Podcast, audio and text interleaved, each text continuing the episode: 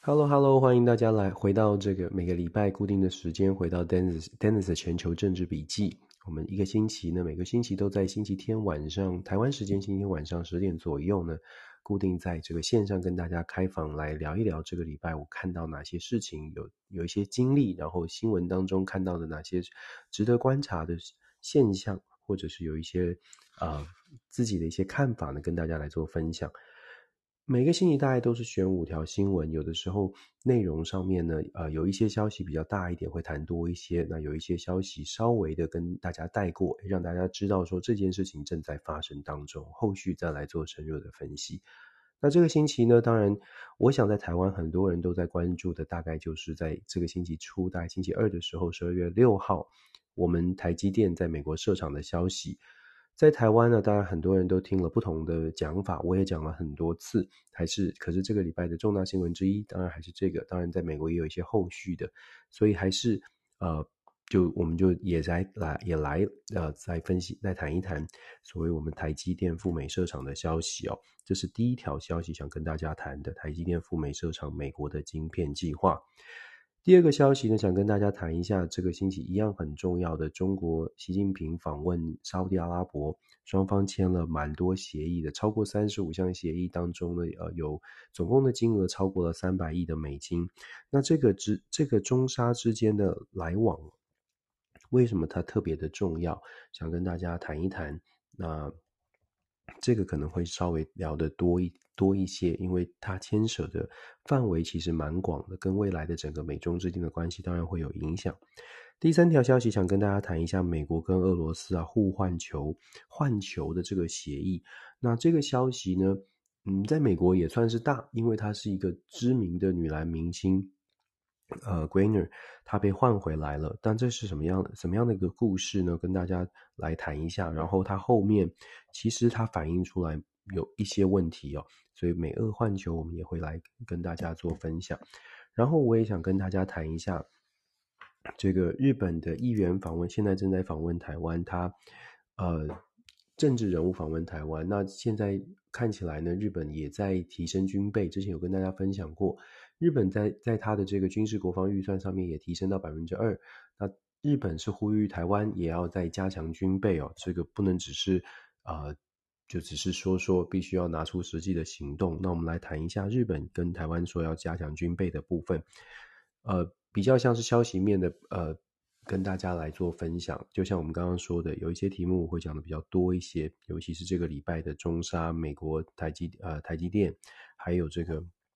美俄的这个部分，然后第五条消息想跟大家带一点比较轻松的话题，轻松的话题就是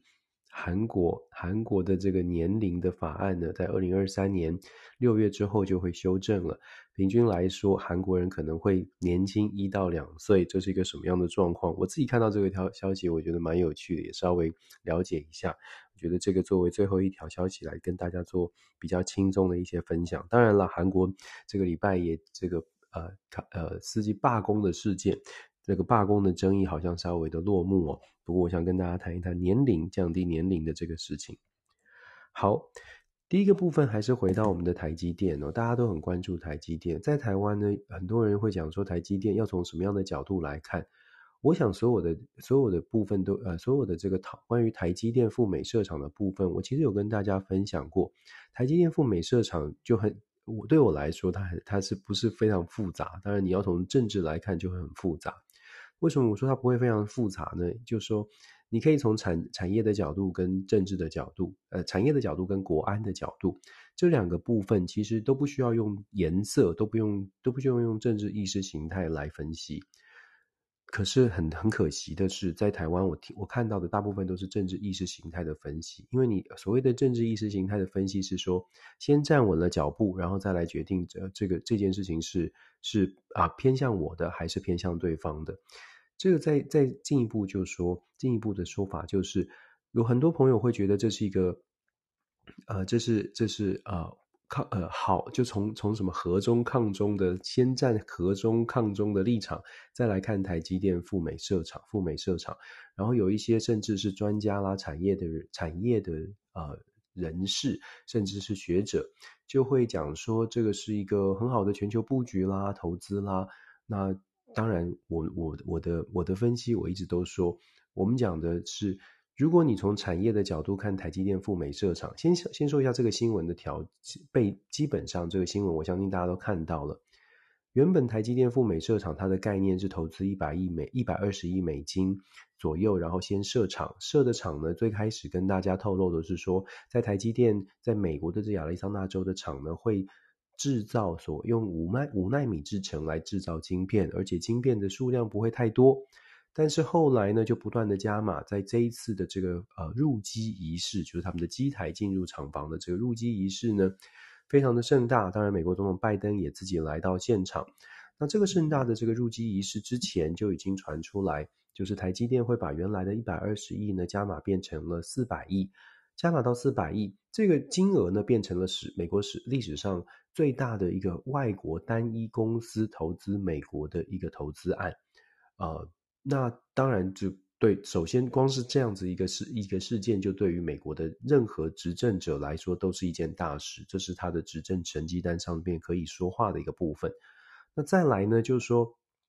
对于亚利桑那州来说，一样的，对于美国的拜登政府，我们知道拜登是民主党哦，各位朋友可能要想一下，民民主党对于亚利亚利桑那州这个政治呢，其实亚利桑那州一过去长期很多呃都是共和党为主。我们在这个之前的参议员 McCain，大家记得的话，曾经选过美国的总统，当然没有成功。但是 McCain 像像 McCain 啦这样的呃人，在亚利桑那州其实他们就有很有势力，原因是因为亚利桑那州本身它是相对保守，过去过去的这个政治版图都通常都是比较保守的。可是在这几年呢，亚利桑那州变成转由由红转蓝，像这呃这次这个参议员的选举也是 Mark Kelly。呃，选上他也是民主党的，可是当然，Mark Kelly 他自己的这个立场就要比比较中间一点。那当然，亚利桑那州的参议员还有另外一位 C 呃 Sinema，就是在新闻上面，如果关注美国政治的话呢，一个州有两个参议员哦，一个是 Mark Kelly 这次选上的是民主党亚利桑那州另外一个参议员 Cinema，Cinema 就是这两天在美国国内的政治闹得沸沸扬扬的，他从民主党籍转成了独立独立党籍。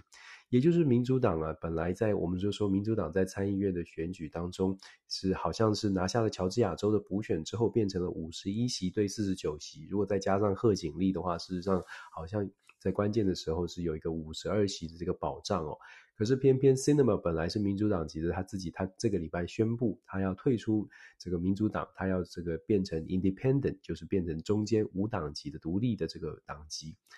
朋友们看这个新闻呢，大家可能会说啊，那那是不是民主党就少一票或者什么？就说民主党这个代表什么意思？其实是象征意义比较大。他比较说这个 cinema 他想要想要表达的，一方面是向拜登政府或者是向这个整个国会呢去施压，施压就是说我是最关键最关键的，你未来要对我的意见呢。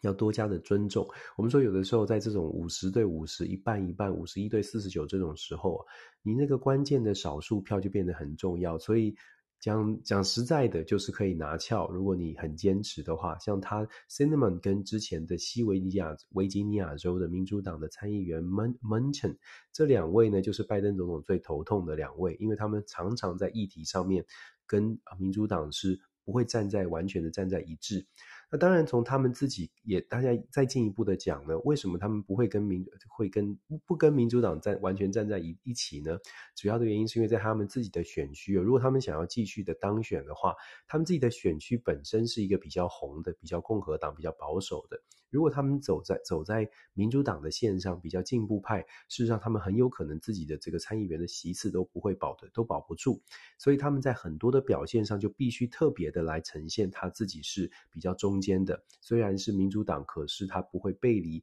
不会跟这个共和党的选民差距太远。好，这个题目我们延伸比较多，但是想要强调的是说，亚利桑那州的设厂啊，对于拜登政府为什么这么重视，或者是对民主党籍那么为民主党这么重视哦？除了我们看到的外面的这个国际视角的晶片布局啦，什么科技战之外，其实美国国内的政治，它后面的这个角力的拉力也非常的强。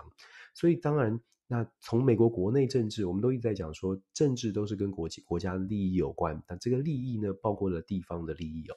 亚利桑那州的地方利益很强大的，在要求国会，要求这个呃美国政府必须要拿更多的利多带回亚利桑那州。如果你民主想民主党想要继续巩固在亚利桑那州的这个稳定领，这个翻盘过来把政治版图改变，你就必须要投入更多在亚利桑那州。所以我们说，拜登总统亲自飞一趟，文武百官都飞去，然后接下来又希望台积电加码，他都会都有背后的一些呃计算哦。那那当然对，对对于我们台从台湾角度来看台积电，我刚刚说了，从台湾角度看台积电呢，在产业的分析布局上面，毫无疑问的，这必须而为，因为美国有强大的拉力，再加上台积电如果真的要全球布局，在全球现在感觉起来比较抗中这个反中的氛围很高涨的情况之下，台积电如果不这么做，它有很多的这个西方产西方公司、西方国家的公司，可能它的生意会掉，它可能会影响到它的生意。当然，你看到苹果的执呃执行长库克在现场呢，很骄傲的说，未来苹果的产品就真的是 Made in USA。我们还是要强调，这个从美国的角度来说完全合理，而且符合利益。可是常常我们在分享的时候呢，尤其在讲说，哎，产业布局这样好像很不错。可是常常分享的时候，我们要跳回，我们拉回我们自己，从台湾的角度，你再去思考这个问题，其实不见得是全面的好哦。从产业结的角度，它全球布局，可是为什么在台湾大家会觉得紧张，或者大家会有不同的想法？很多时我们看到评呃评论就会说啊，这个是为了这个亲中，所以你怎么跟中共唱和，变成了这个中共的共鸣者等等啊？像我们这种说法，就讲说要小心要注意，可能都会被被说你为什么要你为什么不正向的面对，为什么不拥抱这样的一个想法？台积电全球布局有多么的好？我我就说了，台积电全球布局绝对是好的，对于产业来说绝对是好的。问题是今天我们会担心台积电，呃，这些人才或者是。对外的分享很，对外的这个投资很多，会担心的原因是因为现在的整个亚洲的局势以及台海的紧张是在上升的。正因为是台海紧张局势上升，所以我们把台积电在我们的心中看台积电，它不仅仅是一个半导体的龙头产业，它是护国神山，它是绿色的这个细盾。那既然它是护国神山，我们说了很多次，既然它是护国神山，代表我们不是从产业来看台积电，代表我们是从国家安全来看台积电。从台国家安全来看台积电，大家就要去思考国家安全的角度呢，台积电在台湾更多比较好，还是台积电跟美国呃有更多的互动，跟全世界有更多的互动比较安全呢？那我们一样的，真的是从台湾比较自私的角度来说，当然是这个盾牌越厚越好啊。这也是为什么我说，我们回归非常务实的来讨论，先不要从什么和中抗中谁又是谁，仔细的思考一下这件事情。对于美国来说，它当然是好事，可是美国的美国符合美国利益的事情，是不是全然的就符合台湾利益？我们常常在呼吁大家去从台湾的角度来看国际的事件，而且在跟美国友好或跟世界各个国家、任何国家，就算有一些朋友觉得要跟中国友好的同时，都要想一想，我们我们我们自己所在的地方哦，是因为这样的一个呃协议变得更好、更安全，还是因为这样的协议可能会让我们稍微的有点流失？我也常常说，不是台积电不能到美国投资，而是如果台积电赴美设厂，我们是不是在台湾有得到相对应，让我们其他的产业有提升的机会？这些配套的政策跟相关的产业的这个呃合合作的发展，我们有没有换得我们期待的？我们期待的这个呃期待的好处，这是我们要提出来去讨论的。就我想我相信很多的朋友。都是很理智，可以去思考，少一点，少一点点，就是先想说，哎，这个讲话的人他是什么立场？先先冷静的想这件事情的整个的整个的这个呃，整个对台湾的影响吧。那我必须说，这件事情，这个台积电赴美设厂在美国为什么也会受到很大的关注？因为从拜登总统上任以来呢，我们知道，其实从川普时代啊，其实都在讲说科技战、科技战、晶片战等等。那科技战、晶片战，当然它是背后的条背景就是中美之间的紧张，中美之间的竞争。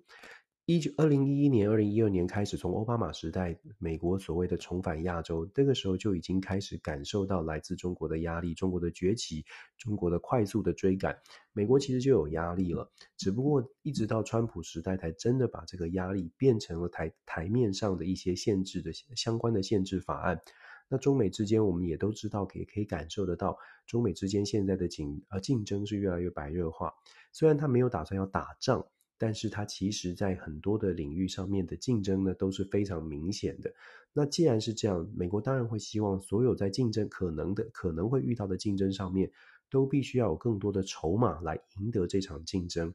我们从台积电的事情，其实可以看得出来，美国就是在各个领域希望可以拿下更多的筹码。我常常说，我们是要必须要了解这个完整完整的来龙去脉，而不是说，哎呦，呃，美国的利益提升了，为什么我们要把东西送给美国？然后我们很讨厌美国。我我觉得，我们我们理智一点，不是这样想，因为美国就是有美国的利益。我们应该问自己的是，台湾在做任何事情的时候，有没有真的坚持守住台湾的利益？我觉得这个才是台湾要去要去问的。每一件事情，每一个政策。到底有没有从台湾利益出发，还是我们都一直到现在为止都一直都在配合着别人哦？那从美国的这边来说呢，其实它不只是不只是台湾呃晶片的部分，希望全世界像三众，他也希望他来，不只是在晶片上面想要强化。那其实，在短期之内，我们从我之前有跟大家分享过，各项的报告都告诉我们了。短期之内，美国要做到的事情是，晶片的产业要在要在美国这个产业链要重新建制起来。晶片的生产呢，它的比例在美国本土的比例要提升，因为这样子对美国的产业来说才是比较安全的。那更不用说美国在精密的，像是国防比较机密的工业，它现在是非常非常在意这个晶片是不是从来美国本土制造的。现在美国会担心，如果晶片是来自于东南亚国家，或晶片来自于这个呃中国大陆的生啊，工厂会不会在晶片上面有一些设定是未来要令人担心的？所以像这种像这样的一个担心呢，过去可能有，但是没有落实有采取行动来处理。现在透过整个晶片的这个制造拉回到美国本土，这些部分就会更加的落实，也就是对安全角度，美国觉得这是比较比较有保障的。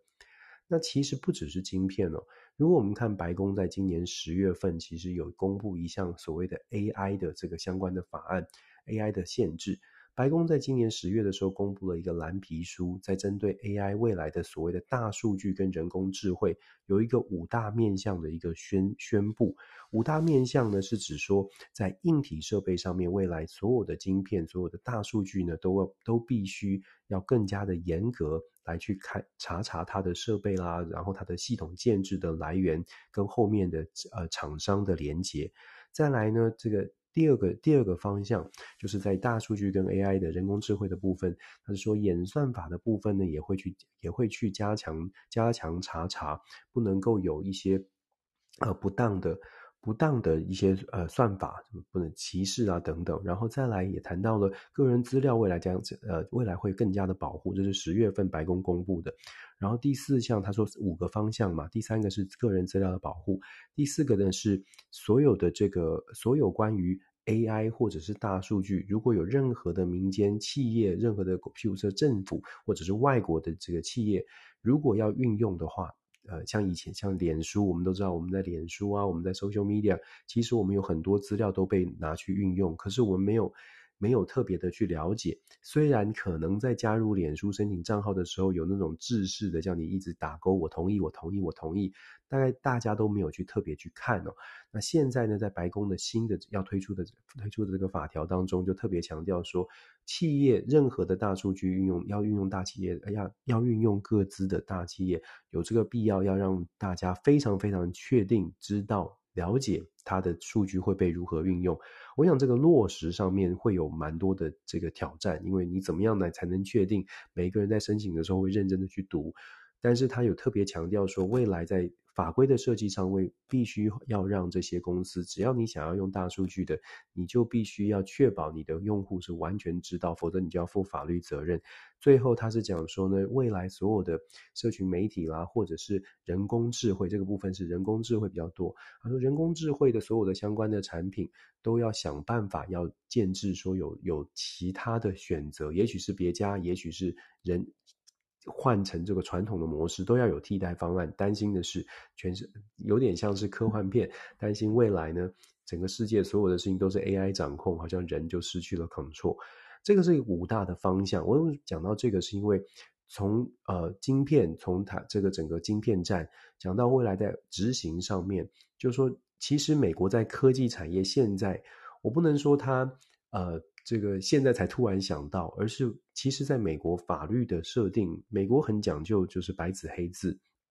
可是立法要追上科技的进展，其实你可以想象，包括美国的国会议员他的年纪啊、各世代等等。所以前几年就出了，就曾经就是在大家在讨论，呃，脸书在在找马克·祖伯格到国会听证会的时候，如果大家记忆深刻，呃，记还记得的话。他们这些这个呃社群媒体的这些老板到了国会听证会上面，我们呃美国的这些国会议员问他们的问题呢，都让旁边的人觉得是这个啼笑皆非，因为他们问的问题很显然的，他们自己都没有用过这些社群媒体哦。啊，当然对了，越来越好了，这这近几年越来越改进，越来越越来越好，越来越多人去关注这些大数据、个人资料等等。那整个科技，我今天谈这个就谈的比较多，是因为。整个科技这个问题，科技相关的法规，二十年前可以想象，大家连想都没想到，现在都是新的一个领域。未来在设计制、设计制度上、设计法规上面，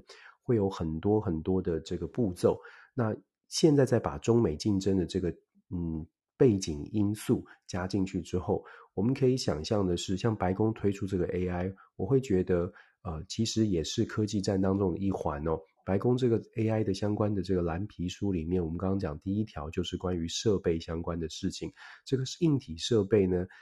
配合着想象这个配合着我们之前所说的，现在对于华为啦，对于所谓的美国的超超过千家中国科技产业的科技产业的所谓的实体清单，也就是这些实体清单的公司，美国是不能跟他们打交道的。不管在设备硬体，不管你做什么，这是这列列明的，你就不能使用了。所以这整个是一个大的战略，从这种角度来看，未来的科技的限制，中美之间到目前为止看起来是一个非常紧绷的状态。短期之内，你要看到在科技上科技相关的领域要去松绑，我觉得很蛮困难的。这个也是跟大家做提醒。那这也是回过回过头来说，为什么我们说从产业的角度，台积电赴美设厂，它是一个必要，它不得不去，因为未来整个的这个竞争。短期之内的竞争必须会是这样，那当然你就可以想象，像是苹果啦，像是很多的公司要采买晶片的话，在美国的设厂当然有帮助。可是，如同我所说的，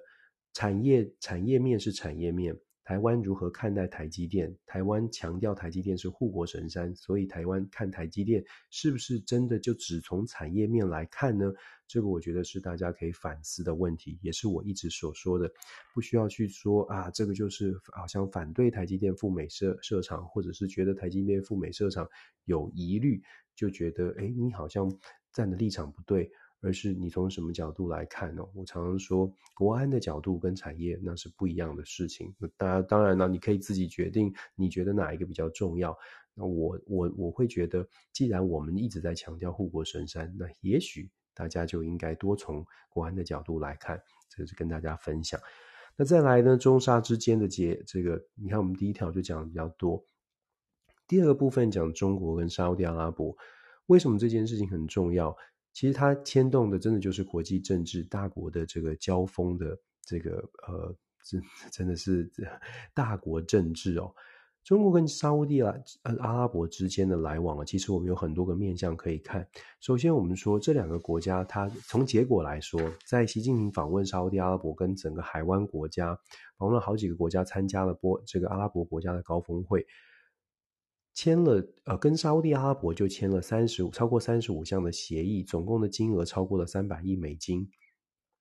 这三百亿美金当中，当然能源的部分当然很重要，可是其实有一些项目，譬如说透呃中沙之间的协议里面还包括了这个中文教育这件事情，让我觉得也是诶，我特别注意，因为我自己是教育界，所以特别注意，就因为我们过去这几年，其实所谓的孔子学院，有些朋友有听过孔子学院，有些朋友没有。孔子学院呢，是好几年过去这好几年之间呢，这个中国大陆在推动所谓的中文教育上面，它在各地可能跟各地的全世界各地的大学做一些合作，去做华文呃华文教育的推广。那孔子学院它看起来就是说一开始是说是做中华文化、中华文字语言的这个推广，但是因为孔子学院后来呢，它的这个设计。呃，甚至也确实有一些有一些让人家觉得很奇怪、很怀疑、很令人怀疑的行为。譬如说，孔子学院的设置在在各个大学里面，它必须是中国派出来的呃职员，他会派中国的中国呃北京派出来的职员。然后大学呢，在虽然在大学里面有孔子学院，虽然是附属于大学之内。可是大学却没有任何对孔子学院的管辖权或者是人事权都没有。那后来当然就引发了很多争议，包括孔子学院在各个大学可能会 organize 一些活动，它大基本上很多都是在 promote，不是不止不仅仅是文化，而是在 promote 所谓的这个北京政府多么的多么的这个有优异的表现哦。当然这比较负，就就基基本上这个过去这几年孔子学院。在世界各国呃的管制之下，现在孔子学院大概都已经关得差不多了。可是我们看到，在中沙协议当中呢，又提到了所谓的中国中华语文语文的中文的这个推广。不晓得是不是沙乌地阿拉伯未来会成立类似像呃从孔子学院的这样的一个机构，但是确实你可以看到所谓的软实力或者是文化上面的教育上面的这些呃这个互动呢。是，它是是事实上是会有一些影响力，只不过是不是是不是会影整个会影响到未来未来这呃对于长远来说，它的影响力有多大，还没有一个嗯没有一个量化或者科学的说法，只能说大家会觉得，哎，你在推广这个，然后你推广文化，你在宣传北京政府的这个呃表现，这个呃是不是是不是某种程度的一个 propaganda？好了，当然西方国家有很多疑虑，但是很显然的，沙乌地阿拉伯觉得还可还好哦，没有这么严重。那沙乌地阿拉伯在这次的三十五项协议当中呢，三百亿，我们刚刚讲三百亿，很多是关注在这个呃能源上面。我们先说几个这这次中沙之间的这个交流可以观察的重点吧。第一个呢，呃，我归纳出几点啦。第一个就是说，这基本上中沙之间相互认定对方是非常重要的盟友，这个是毫无疑问的。就是在这一次的访问当中，你可以看到中国觉得沙乌地阿拉伯很重要，沙乌地阿拉伯觉得中国很重要。那一般来说，我们就想当然尔觉得，你当然这两个我觉得很重要啊，因为两个国家的这个石油的来往贸易额是很很高的。那个中国依赖沙乌地阿拉伯的石油，沙乌地阿拉伯阿拉伯希望中国的这个呃作为全球最大的石油买家，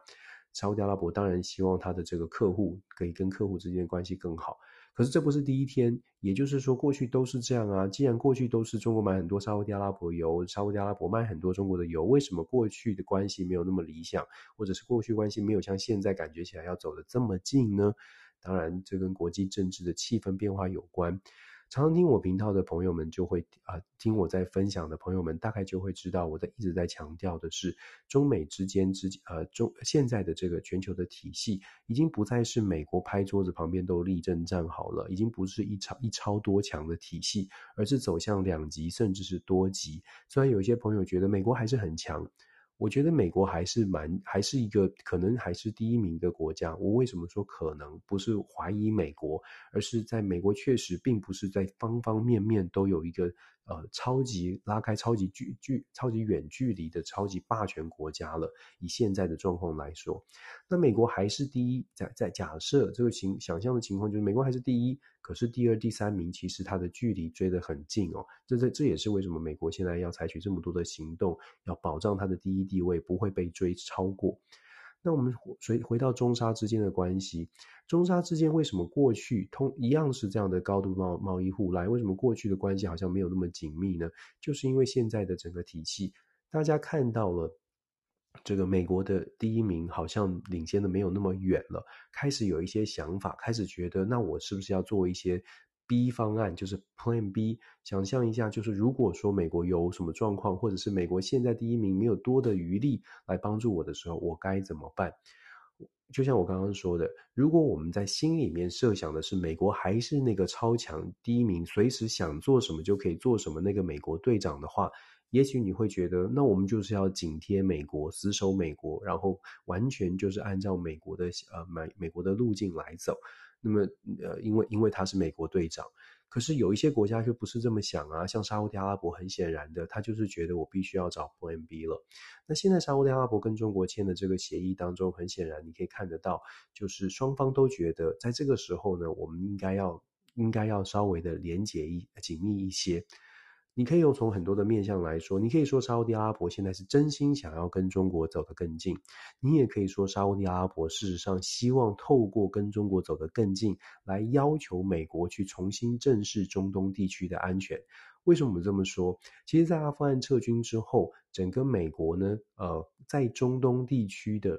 这个。不管是实实体的军队的部署，还是整个投资，就是投入的这个资金，事实上都跟过去有很大的落差。那当然，一大部分的原因是因为中国的崛起，美国现在认定中国是很强的第二名哦，所以呢，在在整个军事部署或整个的实力的这个分配上面，就真的把很多的实力部署改到亚洲去。这种改变呢，在亚洲的台湾，在亚洲可能会觉得欢迎欢迎美国更加重视亚洲所谓的印太战略，当然会希望美国更加的重视，不管在经呃经济还是军事上。可是我们要想，在沙乌地呢，过去的沙乌地跟美国的关系是什么呢？有一个英文词叫做 frenemy，frenemy 就是又是 friend 又是 enemy，frenemy。沙美之间的关系过去是 frenemy，他们的他们之间的关系是用一个是一个很微妙的，他没有签白纸黑字，但是他们的关系是沙乌地阿拉伯提供，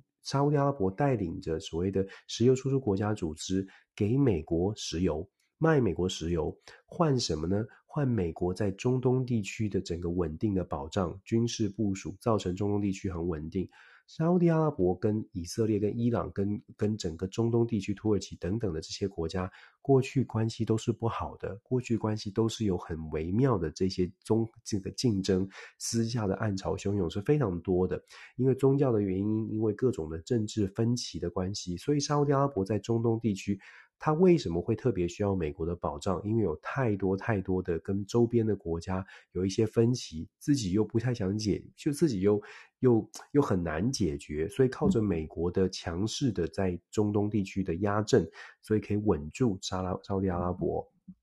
这个从什么地方可以看得出来？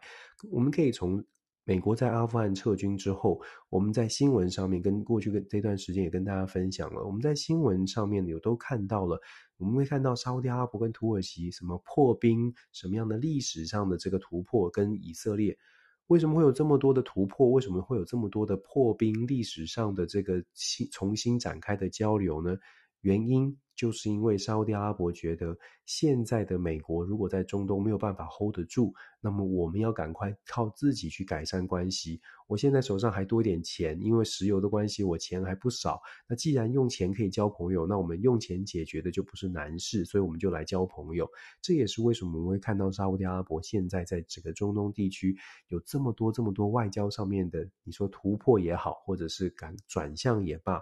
去拉拢关系，很大的一部分原因就反映在沙乌地阿拉伯的，在沙乌地阿拉伯眼中，他判断的美国并没有像过去这么强势。这个美国队长能不能保保护我，都是一个问题哦。所以回到我们刚刚说，那这个跟中中沙之间走得更近有没有关系？当然有。我们说你可以想，你可以你可以解读说中沙这个协议呢，是因为哦，沙乌地阿拉伯真心想要跟北京当局做怎么样的麻吉。但是你也可以从另外一个角度，就像就像我刚刚曾说过的，你可以从另外一个角度，是沙乌地阿拉伯透过北京，呃，跟北京的关系走得更好，让美国感觉到很强大的压力。那你必须，你必须要正视我啊！你要拿出你对我的尊重啊！我们之前谈沙乌地阿拉伯都会谈到说，MBS 就是萨尔曼亲王，也也谈到过，就是啊，华盛顿邮报的记者被被这个杀害的问题哦。那当然，我们也谈到了，说美国的拜登政府一开始不喜欢啊 MBS，但是后来被形势比人强，就就不但跟 MBS 见面，在七月的时候跑到了这个呃吉达这个海港城市去跟 MBS 见面，然后后来呢，在最近上个月十一月还赦免了或用外交豁免权、司法豁免权是基本上就不追究华邮记者的杀害案，这些我们都谈过。那其实你可以看到，那美国啊是是在积极拉拉回跟沙乌地阿拉伯之间的关系，可是这种政治上面的拉回呢，对于沙乌地阿拉伯来说还不够，还不够。那也也也让沙乌地阿拉伯现在有更多的这个动作，就是要积极的去找别的别的这个合作的可能。所以我说，第一个在看到中沙之间的写呃来往呢，你会说双方呢都相互认定对方的重要性，不管他心里想的是为什么要走得更近，但是双方都觉得这个时候是互相都很重要的一个盟友哦，是不是这个真心盟友，或或者是为了有其他的目的，我们要继续观察，但是双方都想要走得更近是第一，是确定的。再来呢，我们回到所谓的能源问题，就是石油的问题。我们刚刚提到了中国对于沙乌地阿拉伯的能源其实是非常高度的依赖哦。如果以数字来说呢，二零二一年呢，中国跟沙乌地阿拉伯的贸易总额是八百七十三亿美元，其中石油就占了一一个很大的部分。首先先说八百三十七亿美元，跟二零二零年相比是上升了百分之三十。单一年度上升百分之三十，当然你可以说这个 COVID 当然是其中原因之一哦，但是它还是它的上升比例还是相当的高。我们会继续观察二零二二年是不是还在上升，目前看起来这个数字还是会往上的。那其中呢，有中国对于沙乌地阿拉伯从进口的部分，总共进口石油四百三十九亿。百分之呃，总共进口的呃四百三十九亿，它占了百分之七十七。中国对于沙乌地阿拉伯的进口，就是中国中国从这沙乌地阿拉伯进口的这个呃产品当中，整个总额当中百分之七十七是石油。也就是说，基本上中国最跟沙乌地阿拉伯做了这么多的贸易，不管你有其他的成衣啊、纺织啊，总之，中国跟沙乌地阿拉伯就是靠就是关最重要的就是石油。那大家会说，那沙乌地阿拉伯也觉得中国很重要吗？是的，因为沙乌地阿拉伯这个四百三十九亿的石油出口，占了沙乌地阿拉伯去呃年度石油出口的四分之一，所以双方我们说双方其实这样的一个比例的石油的来往呢，过去就有，可是过去就真的就是石油上面的交易，可是现在在整个中美的竞争当中，我们刚刚说为什么说双方都觉得现在对方很重要？石油的交易早就重要了，只是政治上面的重要性，是因为现在整个中美的局势的改变，变成诶，那我们在政治上面也必须要一些连接。不管你，不管你的，不管他们双方心里到底想的是想要打这个牌，想要做做这个这个交易，做这个对冲，做这个避险的策略，还是真心想交交朋友，这个是很大的差别哦。就现在跟过去整个环境的差别。那我们说，在石油的问题上面呢，它其实反映出来的也是，就是说现在的状况，从石油再进一步的去讲，也是大家也呃，西应该是说美国也会很担心的，就是过去沙特阿拉伯跟美国之间呢，因为他们的石油交易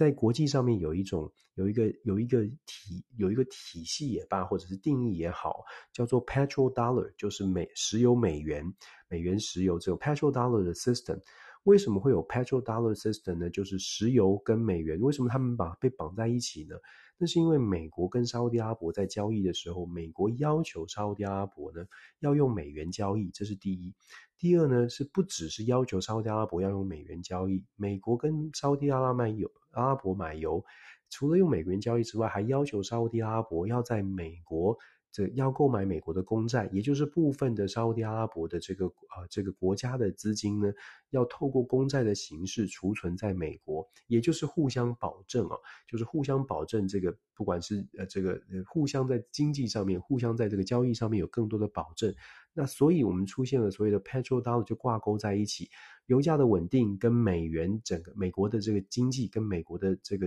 呃美金的这个价格呢，会有高度的联动，就是因为所谓的 petrol dollar system，美国要求要用美元计价，美国要求沙乌地阿拉伯要有外汇储外汇储储备在美国的国债当中，所以才会出现所谓的 petrol dollar。那为什么会在这一次的中沙问中中沙之间的协议当中又被拿出来讲呢？因为大家都在想说，中国是不是跟沙乌地阿拉伯之间会逐渐的考虑，不只是 petrol dollar，还加上 petrol dollar，再加上 yen，就是人民币。人民币如果也变成了可以这个石油采买石油的这个呃这个货币的话，那当然对全球的这个呃财经、全球的政治经济会造成比较大的冲击。短期之内可能不会落实，可是继中沙之间的关系走得更近之后呢，有更多人会会去做这样的讨论。想象一下，如果过去所有的石油跟沙乌地阿拉伯交往都要用美元来买石油，现在多了一种选择，就是你可以用人民币来买石油。对人民币来说，它当然都它当然会变成更加的重要。大家会去做盘算，一样的从国际国每个国家自己的利益的角度，你你用美你换美元去买买石油比较划算，还是换人民币去买石油比较划算？各国就会自己去判断了。那美元比较好操控，还是人民币比较由这个政府来管控？其实大家可以就做思考。这也是为什么美国会不高兴，或者是美国会担心，或者整个很多的世界很多的国家会担心，如果沙乌地阿拉伯真的接受了。跟呃北京当局谈成某种协议，变成将未来的这个 Petrol Dollar 系统呢，变成了 Petrol Dollar 再加上变成可能一一个 basket 的这个货币，都可以来作为美国，都可以来作为这个石油采买的这个呃这个货币的话，那当然美金的影响力就会下跌了，那美金的影响力就会下降，那其他的货币被加入到可以购买石油的这个货币的影响力就会上升了。所以这个是为什么说整个呃中沙之间，它不只是表面上这些贸易协议，更让人关注的是未来会不会真的走上了人民币也变成了这个 petrol dollar 系统里面的一一种货币。所以这是未来未来要继续关注的部分。我们讲到整个中美之间，很多人就会说，哎，中美之间脱钩啊，中国要跟美国脱，美国要跟中国脱钩，要做很多很多的限制哦。讲到 petrodollar，我就必须跟大家分享一个，就是说，因为我刚刚讲了 petrodollar 的概念，就是美呃是要用美金来买，然后要求沙乌地阿拉伯在美国有储备，要透过国债的方式储备。我们要可能跟大家讲这个数字，就是说沙特阿拉伯对于美国债券的这个比例，它当然是前，它是第十名，排名第十名。沙乌地阿拉伯总共拥有一千六百六十八亿的美金的这个呃债券，呃在。卷呃外资拥有美金美金美国国债的比例呃排名里面，它是排名第十名的。那大家可能可以想象得到，排名第一名的是什么国家哦？排名第一名的就是中国。中国拥有美国这个国债的数字呢，是一千呃一兆一千七百亿。一兆一千七百亿，这是中国排中国在美国国债的这个拥有的比例当中是排名全世界第一，第二名是日本，也是破一兆，一兆一千亿左右。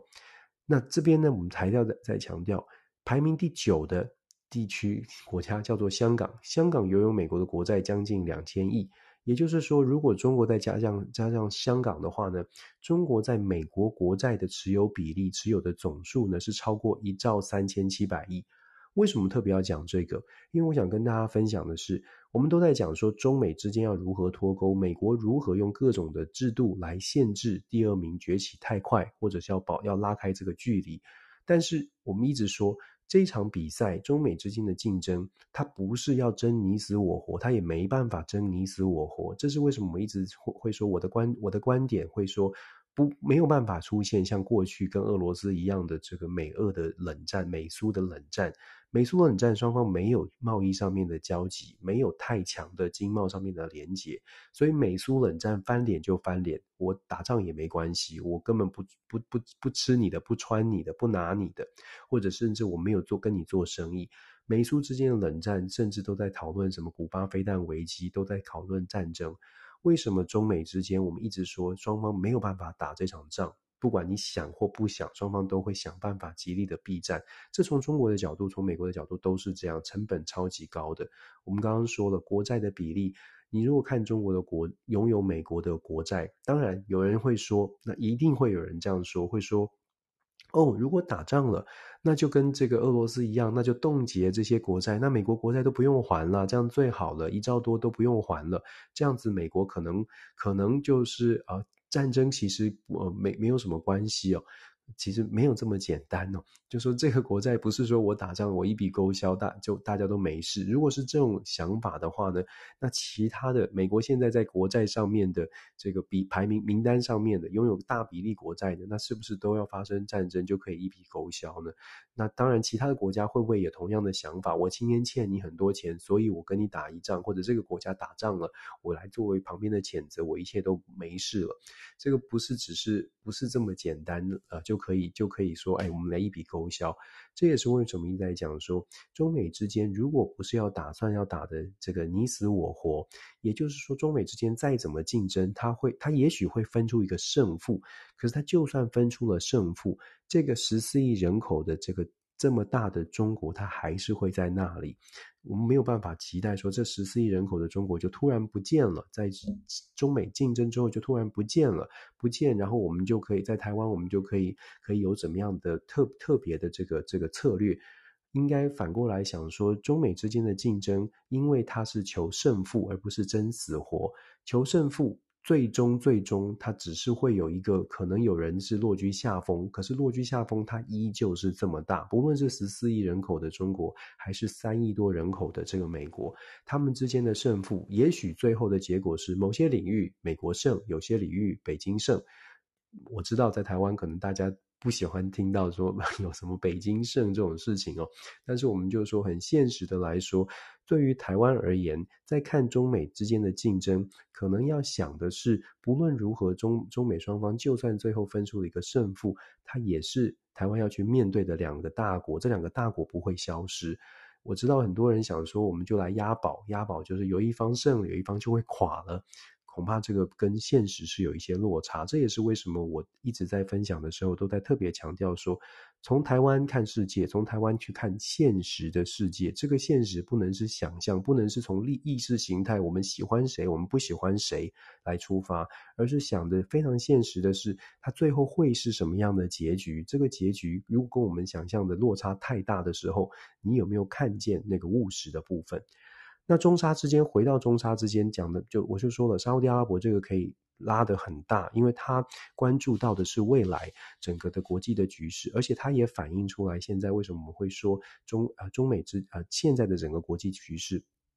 不是美国一超多强，否则沙乌地阿拉伯不会做这样一个动作，不会跟美国走的，不会跟美国要这个拉的拉开一些距离哦。所以中沙之间后续的发展呢，我们带来密切的关注。沙乌地阿拉伯，尤其是沙乌地阿拉伯，我高度的呃高度的这个推荐大家好好的去了解。因为沙乌地阿拉伯最近呢，在整个乌俄战争发打开啊开打之后，全球陷入了能源的危机。这个能源危机可能不像过去的能源危机没有不见底的。这个能源的危机是说，有一大部分百分之十五的能源现在卡在卡在俄罗斯，卡在俄罗斯不能使用，那其他的国家当然就会争夺能源。在这样的情况之下，沙乌地阿拉伯的话语权其实在最近是不断的在上升。这这一年以来，沙乌地阿拉伯真的是跟世界各国交集越来越多，不只是跟中国的交集。我们之前也跟大家分享过，他跟南韩，南韩也签了三百亿美金。要发展的是未来的绿绿能，沙乌地阿拉伯的二零三零的 vision 讲得非常清楚，就是要用现在在这段时间，或者是到二零三零年之前，要积极的用石油赚来的钱来发展未来的新世纪的能源，确保沙乌地阿拉伯在未来换成新的能源的呃的时候呢，沙乌地阿拉伯依旧是能源大国。我觉得这个就是所谓的愿景哦。石油有一天也许会消耗殆尽，石油有一天也许因为污染的关系会被新的科技不断的研发而取代，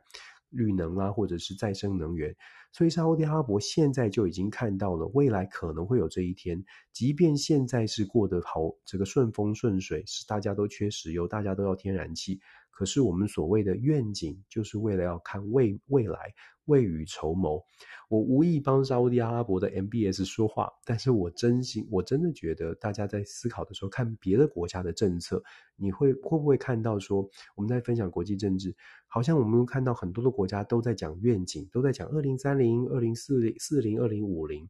台湾也有，我们也我们也有所谓的，好像是二零五、二零三五还是二零五零，总之我们有什么非核家园啊等等。我觉得都很好，有愿景都很好，提出愿景。那接下来就是针对这些愿景，我们来思考这些愿景它的落实的可能性，它到底能不能落实？用科学、用务实的方式来看，我觉得这个才是每个国家可能真的要。真的可以这个长远走下去一个关键哦，大家很务实来看，不是用政治意识形态来看所有的政策。好啦，前面两题讲得很大哦，希望大家见谅。那再来我们就说了第三题，我想跟大家谈一谈美俄之间的这个换换球。这个美俄之间的换球也跟沙乌地阿拉有有沙乌地阿拉伯有关，大家相信吗？我一开始也觉得哇，怎么会是这样哦？为什么会这么说？一开始的消息只是我们，我当然知道，作为一个篮球迷，我早就已我非常在这个呃，Griner 被抓的时候我就知道了，因为其实我在念书的时候，刚好 Griner 在美国的 Baylor 大学是非常非常这个，在美国全美的女子 NCAA 当中是非常有名的，因为她是女性的呃中锋，她非常高，我记得她有六十九寸吧，她可以灌篮，那。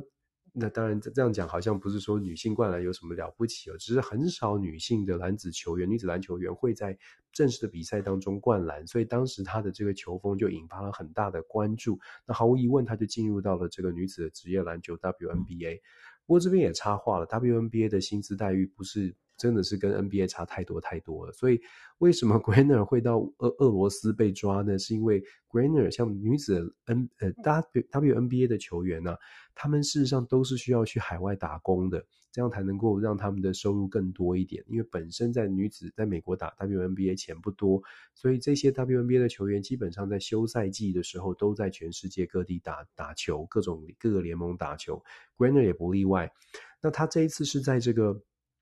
他在这个呃俄罗斯呢，是因为他要坐飞机回美国的时候呢，被查到他的口这个里面呃这个包包里面有大麻。那被抓到有大麻，当然了，按照法规就违法的就是违法的。重点是他被判了九年哦。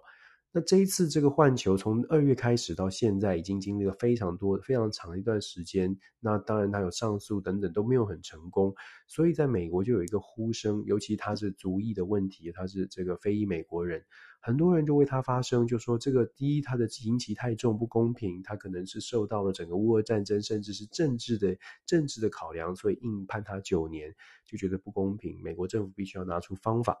那拜登总统真的也很努力啊，做一些做一些协调。所以一开始我看到新闻的时候，想说，哎，那美国这次外交斡旋，呃，不能说成功，因为外交斡旋至少换球了。待会我们来说他们拿什么筹码换。但是后来发现呢，沙乌地阿拉伯在这个新闻出来之后，拜登总统讲了这么多，就见还见了这个 Griner 的这个家家家人哦，在美国的新闻。都有报道，哎，我们成功的把我们的美国的公民救回来，而且发表说，哎，这个是美国政府应该要做的，我们会尽力继续做，听起来都很不错。然后沙乌地阿拉伯就跳出来说，哦，这是我们帮忙的。沙乌地阿拉伯说呢，在美俄这个换球事件当中呢，沙乌地阿拉伯作为居中协调人，把这个线牵上了。然后紧接着，俄罗斯的普丁就说，换球是换球，这个跟其他的议题完全没有关系。换句话说呢，就说会让这种大家可能会觉得，诶，拜登政府透过换球，是不是也开始展开了跟俄罗斯之间这个沟通管道又恢复了，至少可以坐下来可以对话了。结果后来就不能说打脸，至少是不是不是这么让就把这个大家的想象给破灭哦。沙乌地阿拉伯先跳出来说，其实是我牵线的，否则你们还谈不上话。好啦，就从这个角度我们再来说，那你要换什么呢？你用什么样的呃人呃囚囚犯来换呢？结果最后发现啊，用用这个美国提出来换球换的人犯呢是 Victor Bolt。Victor Bolt 呢，我其实在其他的平台有说过，大家如果去看 Victor Bolt，其实很非常丰富的故事。二零零五年的时候，有一部电影叫做《军火之王》，尼可拉斯凯奇演的。尼克拉斯凯奇演的这个《军火之王》，它里面演的故事就是说，在中东地区有很多的这个恐怖组织啦，或者是犯罪集团，甚至是一些国家，他们在军火的各种的限制禁令下之下呢，事实上是没有办法取得军火的。可是 Victor Bout 就是来自俄罗斯的这个军火商呢，军火掮客也好，商人也好，基本上他都可以弄到。你想要坦克，给你坦克；你想要什么，都可以给你什么啊。这个黑市的这个军火之王。被翻拍成电影，就是以 Victor Bout 作为原型。那他甚至在这个业界呢，媒体有揭露出了，他在业界叫做叫做这个 Merchant of Death，就是死亡交易商、死亡死亡贸易商哦，就说他所交易的军火，事实上造成非常多平民无辜的伤亡，没有上上成成千上万，也有数百以上哦。所以其实二零零八年之后呢，这个呃。就一直在这电影先拍哦。二零零八年之后，美国的中情局就连同的中中东的很多国家，想尽办法来收集他的资讯，跟拍电影一样。你要抓这样的一个军火大亨非常困难哦，他可能有各种护照啊，就大家想象电影的情节。二零一一年终于抓到他了，那判了二十五年，他在美国联邦法院被判了二十五年，在联邦监狱当中。那现在大家就说，哦，那那换球就拿出它来换。俄罗斯的媒体针对这次的换球呢，就认为是一个胜利，这是一个非常成功的谈判，用九年的囚犯换二十五年。然后我们刚刚说了，九年这个是因为其持持有大麻，二十五年这个呢是伤人无数的这个死亡交易商。那我觉得大家从不要先不管说。先不管背景，先从九年换二十五年，大家就觉得，哎，怎么怎么不是来个这个九年换九年或九年换十年？就这个九年换二十五年的这个囚犯换囚就有点，这个就比较可爱一些了。那再来就说，我们背背景的资料，就是一个是有大麻的，一个是。一个是，一个是数是成千上万的这个呃生灵涂炭是造，因为它所造成哦，所以其实真的是有一些差异。那当然，这样的换球呢，就导致了在美国也有不少的声音出现。一开始大家觉得这是一个成功的人质的救赎，可是后来就发现，哎，好像哪里怪怪的。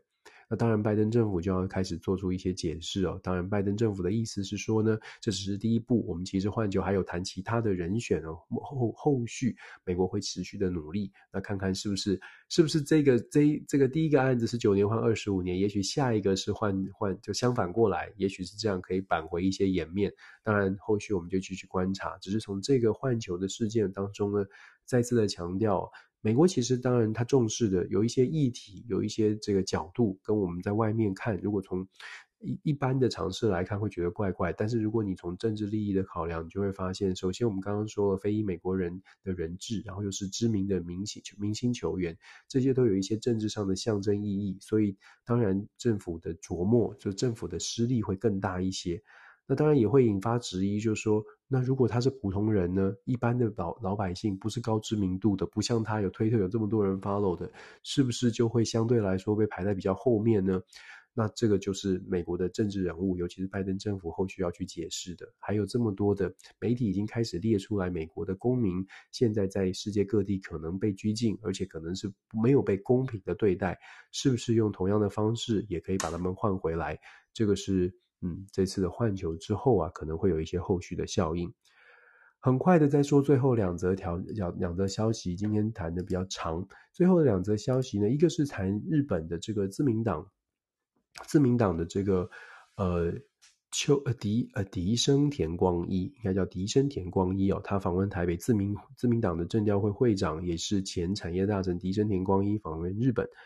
访问日本的时候呢，他在这个日台关系的这个论坛上面特别讲说，日本现在已经在把预预算，把国防预算呢，在未来五年会增加，从现在的国民生产毛就是 GDP 的百分之一，要提高到百分之二。台湾其实现在已经在百分之二以上了，台湾在现在在百分之二二点二二点三左右。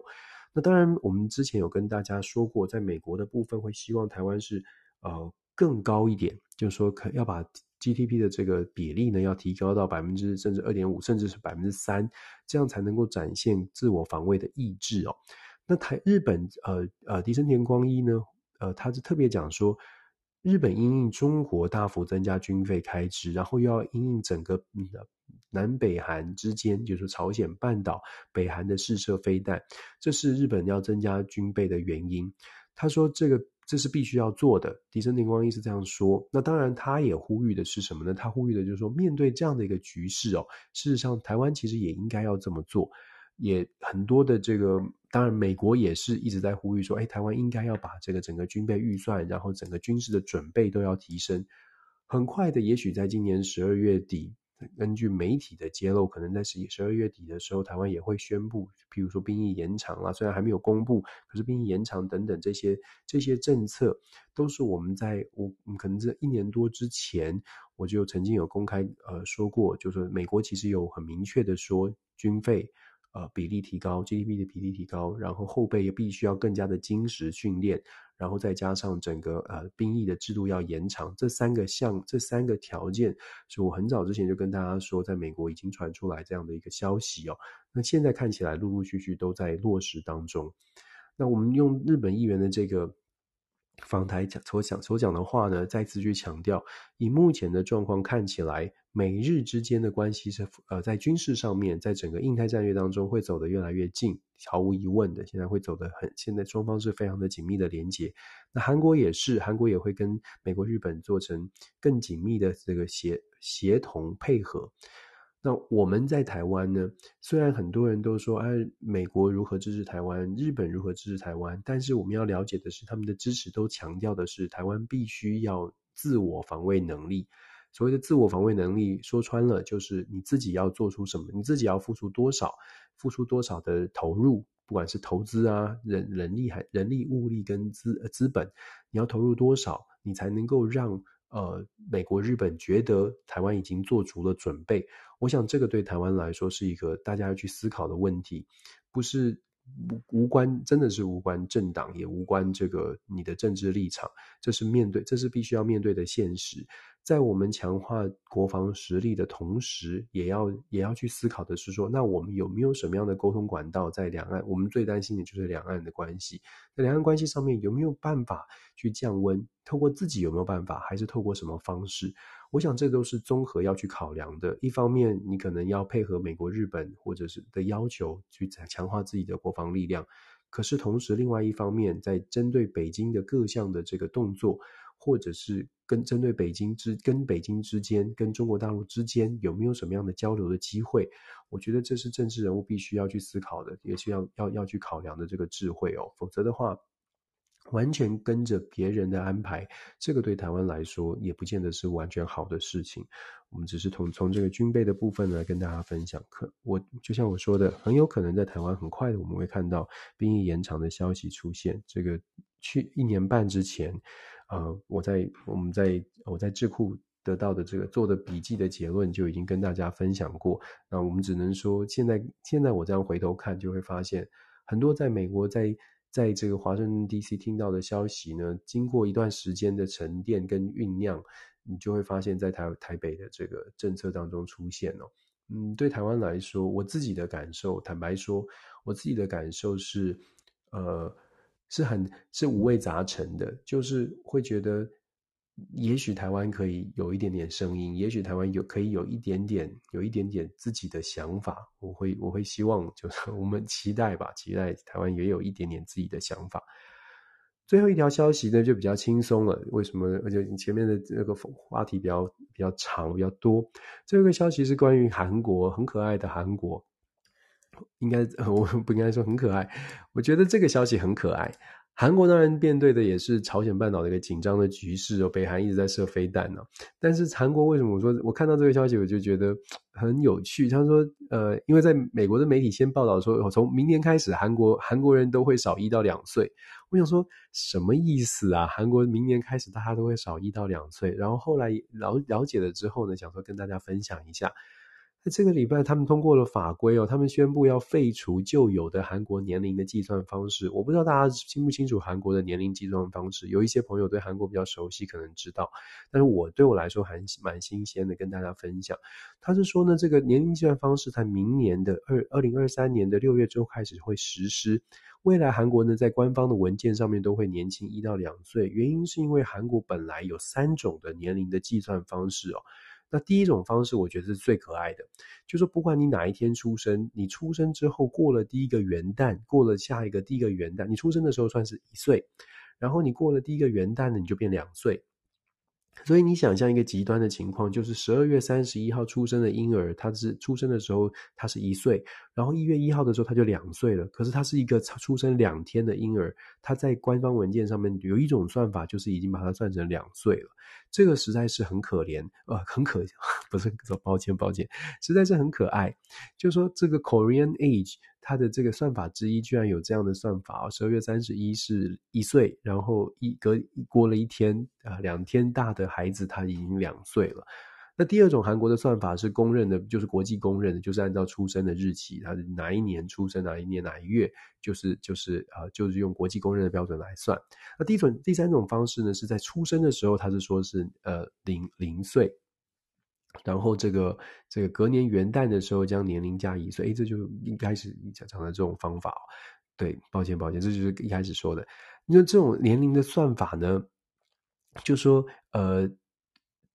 过去大家会说，哎，为什么为什么会有这样的算法？他说，因为这个这个年龄的算法好像跟韩国的整个文化，就是他们很在乎很在乎这个长幼有序，然后呢，也跟韩国的整个饮酒啦相关的一些民法是有关系的。所以当然了，对于韩国，我们当然就说看到这个消息，也许有更更更多的专家有对于这个韩国的年龄。有一些有一些研究可以私下跟我分享，告诉我说，诶，为什么韩国的年龄有这么复杂的算法？但是我想跟大家说的是，根据民调，从呃百分之八十以上的韩国民众希望把这个年龄的算法把它简化一些，可以未来可能也可以相对来说减少所谓的社会的成本哦。所以我觉得。我自己是感觉到韩国就是社会很讲究论资排辈，所以确实，你如果是年龄年龄比较大的，你在你你可以明显感受到他对你的这个尊尊重哦。所以我觉得在韩国的这个文化呢，很可爱，很有趣，真的就是就是有些朋友说，哎，他们差一个月就要用敬语哦，这个真的是蛮有趣的。有的时候啊，社会上面的这些不准说阶层，但是我觉得社会上面长幼有序，它一定有它有它一定的道理，大家都互相尊重，尊啊、尊这个尊敬长辈，然后敬老尊贤，我觉得这些都是一些传统的。有些人可能会觉得它很传统，可是年龄长大之后，你就会发现这个嗯，好像还是有点道理。不过我也不知道是不是因为年龄大了，就觉得诶，是不是该我被尊重了？好吧，这个每个人每个人可能心里面都有都有这个不同的想法。我自己就是跟大家这个最后一题比较轻松一点，跟大家做这个分享哦。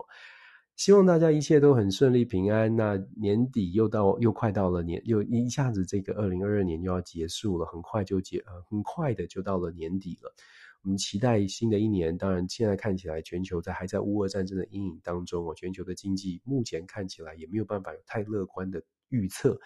我们只能说，大家我们用冷静的心态来看这些国际政治上面的变局，然后多听多看。我们常常说抛砖引玉，把这些话题带出来给大家做分享。不是说我说的对，我一定要强调这一点。不是说我说的对，而是说我有这样的观察。那如果大家觉得我这个观察有点道理的话呢，也欢迎大家想一想。如果觉得 Dennis 的观察好像有点偏颇，没有关系，给我意见，给我指教，我会来修正。然后也可以让大家一起来激荡一下，怎么样？怎么样？怎么样说？怎么样子分享？可能可以更全面的让朋友们，尤其是我最关心的台湾的朋友们，去真的看见这个世界，而不是只有某一种某一种角度。我我会觉得，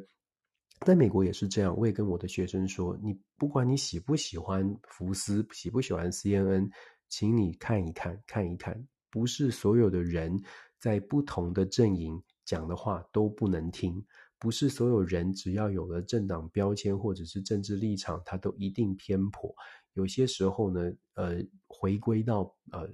是非，回归到呃这个善良，还是有很多人是愿意去讲实话，很多人去很很愿意去从比较客观的角度来看待事情。多多交流，我们可以可以更好。我觉得好，感谢大家，谢谢大家的陪伴。那我们就。呃，祝福大家在台湾，现在时间也晚了，祝福大家一切平安顺利，大家晚安。我们下个星期再呃再跟大家分享一个礼拜我们又看到了哪些新的消息哦。谢谢，晚安，拜拜，拜拜。